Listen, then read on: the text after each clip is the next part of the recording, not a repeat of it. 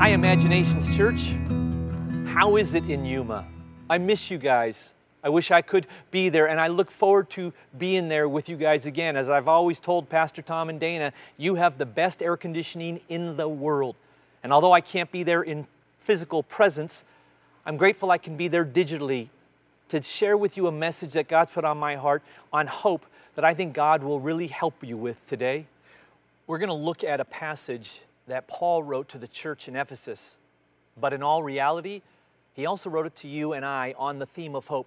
It comes from the book of Ephesians, chapter 1, starting in verse 17. Here's what Paul wrote And put yourself in a position where you're listening to him write directly to you. I ask that the God of our Lord Jesus Christ, the glorious Father, give you the spirit of wisdom and revelation so that you may know him better.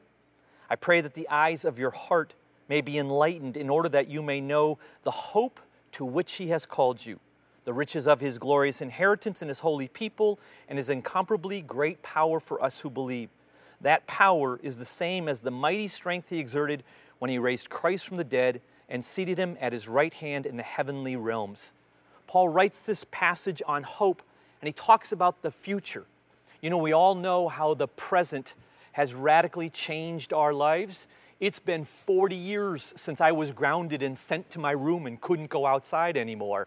And so everything around us changes. We know that the present changes our life. When you get married, that present circumstance changes your life. When you have a child, if you get sick, that present circumstance changes your life. But what about the future? How does the future change your life today? Imagine two men and they have the same job and they're working for a year at the same job and they're both earning the same wage, but one of them has been promised if he lives and works the whole year, he'll get a $100,000 bonus, and the other one hasn't gotten that promise. The future radically affects the present. And this is what Paul's talking about in this verse, especially when he says, I want you to know the hope to which he has called you. Look at those three words. First, Paul says, I want you to know this. You know, there's different ways of knowing something. You can have kind of a mental understanding, you can have a knowledge, you can know the principles.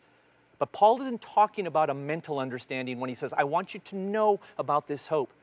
He is talking about a deeper experiential truth, something you know in your gut, something that you have truly experienced.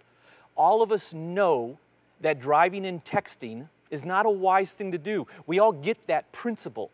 I had a friend who knew it mentally, and then he came one day within just an inch of killing a child. And I talked to him a few days later, and all of a sudden, he knew it on a whole different level.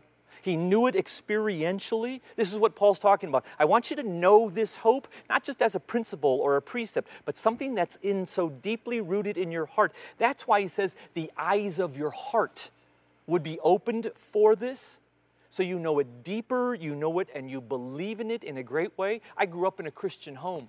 My parents were both Christians, they were in ministry, so I knew the principles of Christianity. I knew the truth. I didn't even reject the truth, I understood it. But it wasn't until I gave my life to Christ and was born again that I really knew what Christianity was all about. Paul's desire and God's desire is that today you would have a knowledge, a knowing, an experiential truth of what this hope is. And he uses the word hope, and we have to be careful because the way the Bible uses the word hope is different than how society defines hope. When society uses the word hope, which it oftentimes does, it uses it in the context of future uncertainty. Do you hope one day we can go to a restaurant? I hope so. Don't know, but I hope so the society uses hope for something that is uncertain, but we're eager that's possible it could happen. When the Bible uses the word hope, it's never about uncertainty. It is always certain. It's just about timing. Paul says, I hope you know, I hope, hope you have this hope of the future. We may not know the timing, but we are certain of it. I had the privilege of talking with a North Korean pastor and he knew during his life on earth there would be times when he would be imprisoned for his ministry. There would be times when he would be with his wife and his children, times that were easier, times that were harder. He kind of knew what life was going to be like for him this side of eternity. but he had a hope in eternity that was so certain that shaped his time on earth. Now, none of us will experience the hardship that this man experienced. But for all of us, we have difficult times on this earth, and there are times that are easier and times that are harder. Paul says, I want you to know a hope about the future, that you know it so deeply, it's so certain, even though the timing's not known, that it'll shape your present. And then he ends this phrase by saying, To which you were called. He's saying there's a divine initiative that's involved in this, that you are called to this hope. Think about this for a second. You're called to hope like you're called to a vocation, like you're called to a family. We always consider hope to be kind of this emotional concept, this ethereal. And Paul says, no, no, this is actually a calling. If you're a Christian, part of your calling is a call to this kind of hope. You are wired by God to live today with eternity on your mind. God has framed you in that way. He knew for us to navigate life on this earth, part of our calling would have to include a hope of the future. You know it in your heart with the eyes of revelation. You really have a hold of its certainty, even though the timing may not be known. And you're called to it. It's a part of your faith, it's a part of your journey. So we have to ask this question what is this hope? He talks about it with such a richness and such an importance for our life, we can sense, wow, I really want it. But what specifically is it? And he answers that in this prayer by saying, it's the riches of the glorious inheritance in his holy people. Now, that's a really kind of hyper spiritual phrase. What does it actually mean? When he uses this phrase, the riches of his glorious inheritance, the two words that are probably the most important to understand the meaning are the words we would gloss over His, meaning His inheritance, and in, in His holy people. Paul says, You have this hope. And here's what this hope is the hope is His inheritance. When somebody has an inheritance, it really defines their value. If I die and I leave my kids an inheritance, what I leave them defines my value. It defines my worth, my true value. Imagine if I was trying to find a gift for Jeff Bezos, the founder of Amazon, one of the richest men, if not the richest man in the world. And I've got to buy him a gift. And I don't know what to get him because he can buy anything, everything, and he can have it shipped to himself by his own company. What would I buy him? But let's say I find the right gift and I give him that gift. And Jeff now has this gift from me, and it's so valuable to him that he discards all of his other wealth. And when he thinks about his inheritance that he's going to pass on, it is my gift that he thinks about. That's what an inheritance is. Think about this truth. Jesus had everything before he suffered, except you. There was nothing that he didn't have. He didn't just have it, he created it.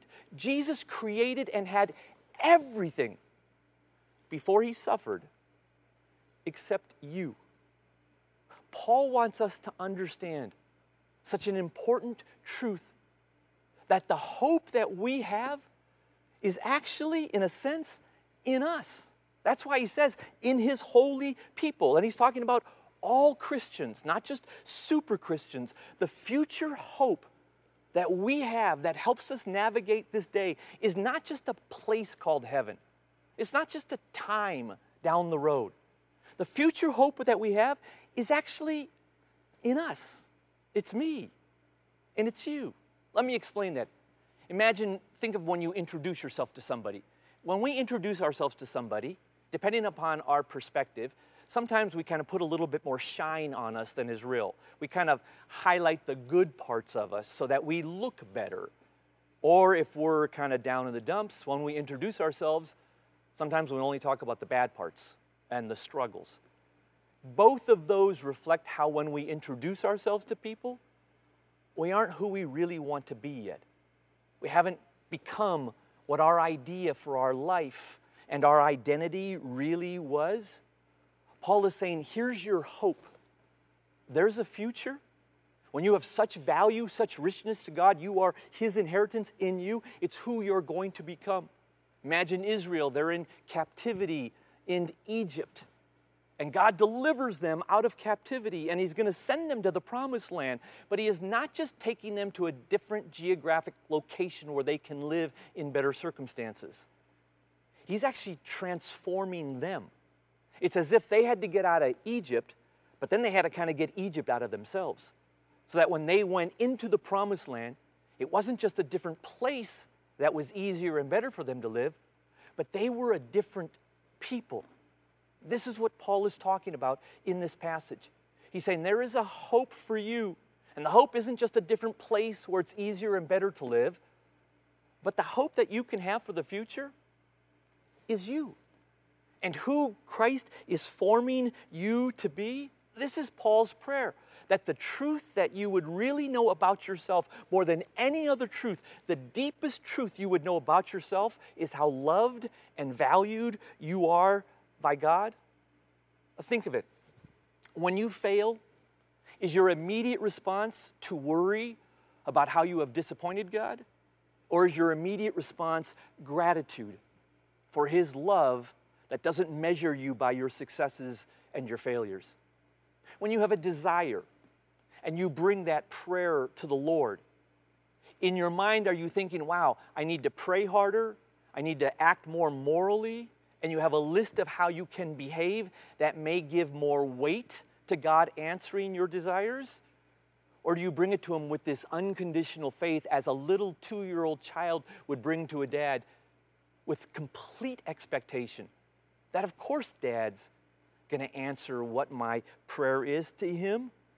This is what Paul is talking about. When you look into a mirror and you see yourself, do you see yourself as an inheritance that is so incredibly valuable that everything else of wealth that God may have had just pales in comparison to that inheritance? Because that's what Paul says is our hope. We have this hope that he had everything before he suffered but me. And he was willing to go to the cross and resurrect for me, and now I'm his inheritance. And if I know that that's my future, my transformation, I can put a hope in that for today that affects my life. He even describes it even more in this verse when he says, the power that raised Christ. So, Paul is talking about a hope that we have for the future, knowing it, really knowing it. He's talking about us being that hope, God's inheritance. And then he defines it even more by talking about the resurrection of Jesus. And he does this for a specific reason. He wants us to understand that the hope that we have in who we are going to become is not just some kind of an ethereal, mystical hope, it's material. We will have new bodies. We will be a completely new person. When Jesus saves us, He doesn't just save kind of a mystical part of us. That's what differentiates Christianity from almost every religion. God loves you fully and completely, and He saves you fully and completely, and He is transforming you fully and completely. And there is a certainty in that. So even when you look at yourself today and you go, wow, I don't know. Paul says, I pray the eyes of your heart would be opened, that you would know that God is faithful to bring about that transformation and the complete transformation may be down the road a bit, but it for certain is happening, and it's not just kind of a spiritual, esoteric thing. It's actually very practical. You will only fully know how much God loves you when you include all of yourself into how God wants to love you. We have a tendency to hide parts of ourselves from people. So if we're really attractive, we won't hide our attractiveness, but we may hide part of our personality. And if we feel like we're not physically attractive, maybe we have this great personality, we have a tendency to look at ourselves and look at those pieces that don't seem to be that good, and we'll hide those and only highlight other pieces. But Paul says in his prayer, God loves every aspect of you. He loves every wrinkle you have, He loves everything about you your body, your soul, your spirit, your mind, your flesh. He loves everything about you, and you will never fully know how much He loves you unless you bring your whole self to Him. And you will never have a future hope that shapes your present day until you realize He loves all of you so much so that he materially resurrected so that we could materially resurrect. There's this incredible hope that I have for my life. I look at myself today and I may say, wow, Joel, you're not quite what you'd like to be. But then I look at the promise of God and that somehow I'm his inheritance. And somehow there's a future hope that I have of who I will become. And there's a certainty, and that future hope affects my everyday. And if you're like me and you read this passage and you understand what it says, here's your response I can't believe that. It's just, it's too hard to believe that I could become that kind of a person. That's why Paul says there needs to be a spirit revelation in this. You can only get a hold of this hope on spiritual terms. You cannot mentally ascend to it because when you start to think about it only with your brain, you will quickly think about all the reasons why you don't look that way. You cannot even get a hold of it through experience, there isn't evidence of it. I find myself sometimes falling short during the day. I get too angry, or I get too impatient, or I get too frustrated. So, evidence doesn't validate the hope. My mind and its ability to comprehend it doesn't validate the hope. Something supernatural takes place in me that makes me know, truly know, in this hope, even when my mind can't comprehend it, and even when my actions don't really show it. What is it that builds hope? Think about this. If you need hope, one way you can get hope is you can kind of speak hope into yourself. And you encourage yourself and you lift yourself up and you kind of pump yourself up with self help. And that sometimes works, but not much. But another better way is when somebody speaks hope into you. Now you have an outside source telling you you're great or you have possibilities or potential. And that's much better than kind of speaking to yourself. But there's a third way that I think is the best way that really brings hope to you. And that is when you overhear people talking about you. They're not necessarily speaking to you, but they're speaking about you. And when you hear a conversation of two people who are speaking so positively about you, and you know they don't have to because they don't know you're there listening. But when you hear it, you know how true it is, how honest and authentic it is. This prayer of Paul's, it's like he's giving us an insight into a conversation the apostle is having with God the Father and the Son and the Spirit. God is talking about you. And Paul is praying and listening, and we're giving an insight into it. This is how God sees you, this is how God thinks of you. But you don't get there by understanding it only in your brain or by seeing it perfectly evidenced in your life. You get there because something spiritual, supernatural takes place. Today, God wants you to know a hope for the future that is rooted in the present and that hope is not just a place or a time, that hope is you. Who He is making you to be, who you will be because of His goodness and because of His grace, not just in an ethereal way, but in a real way. Here's a verse from 1 Peter that helps summarizes this message.